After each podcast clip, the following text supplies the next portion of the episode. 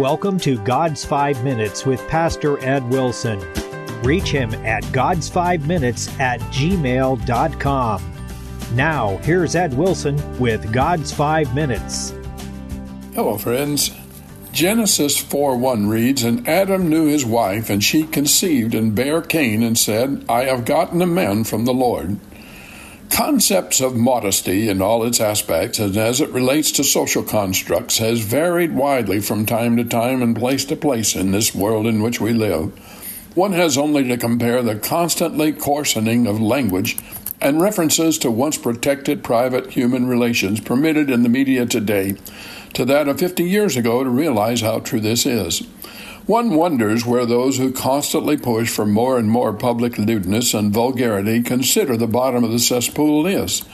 And yet, pertinent as that question may be, the real question is how do Christians in today's world find a proper guide to truly biblical modest conduct for the united voices of the millions cannot lend the slightest basis to falsehood. This scripture gives a solid indication of the answer to that question. It is the first record in the Bible of cohabitation between man and woman. The record is surely written by a man of God, and it is a shining pillar of decorum and propriety. Adam knew his wife. A discreet veil is drawn by this simple expression over the private contacts between the two which resulted in the first child coming into the world. The things behind that veil cannot be made public without destroying some of the dignity and nobility that belong to the marriage relationship.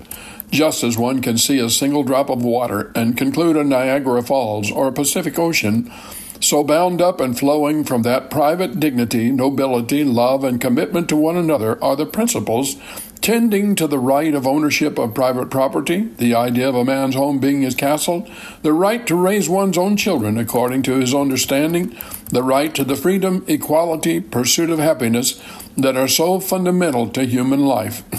How sad to devalue and impair these priceless things to gratify vulgar pleasure or perhaps to gain a few dollars.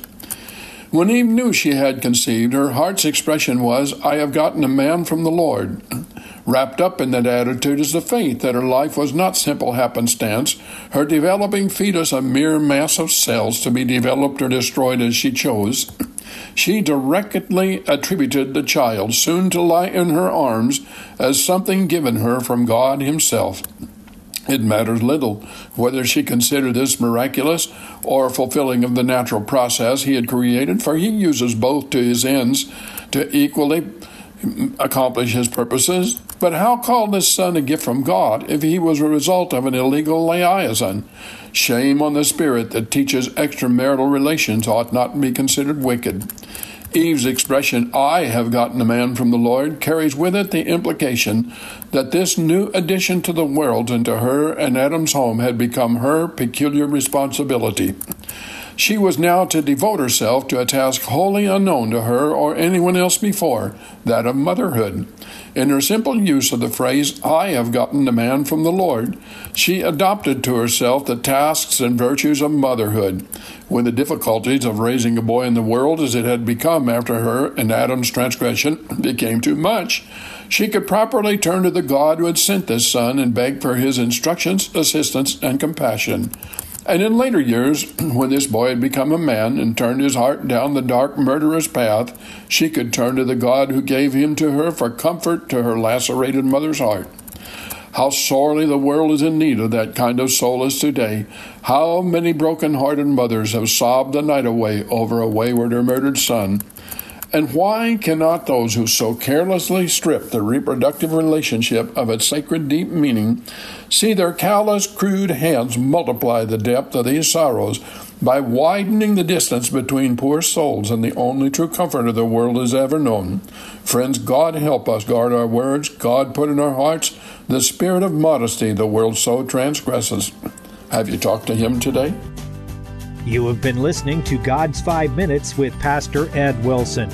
Reach him by email at godsfive minutes at gmail.com. Tune in next time to hear more encouraging thoughts from God's Word on God's Five Minutes with Pastor Ed Wilson.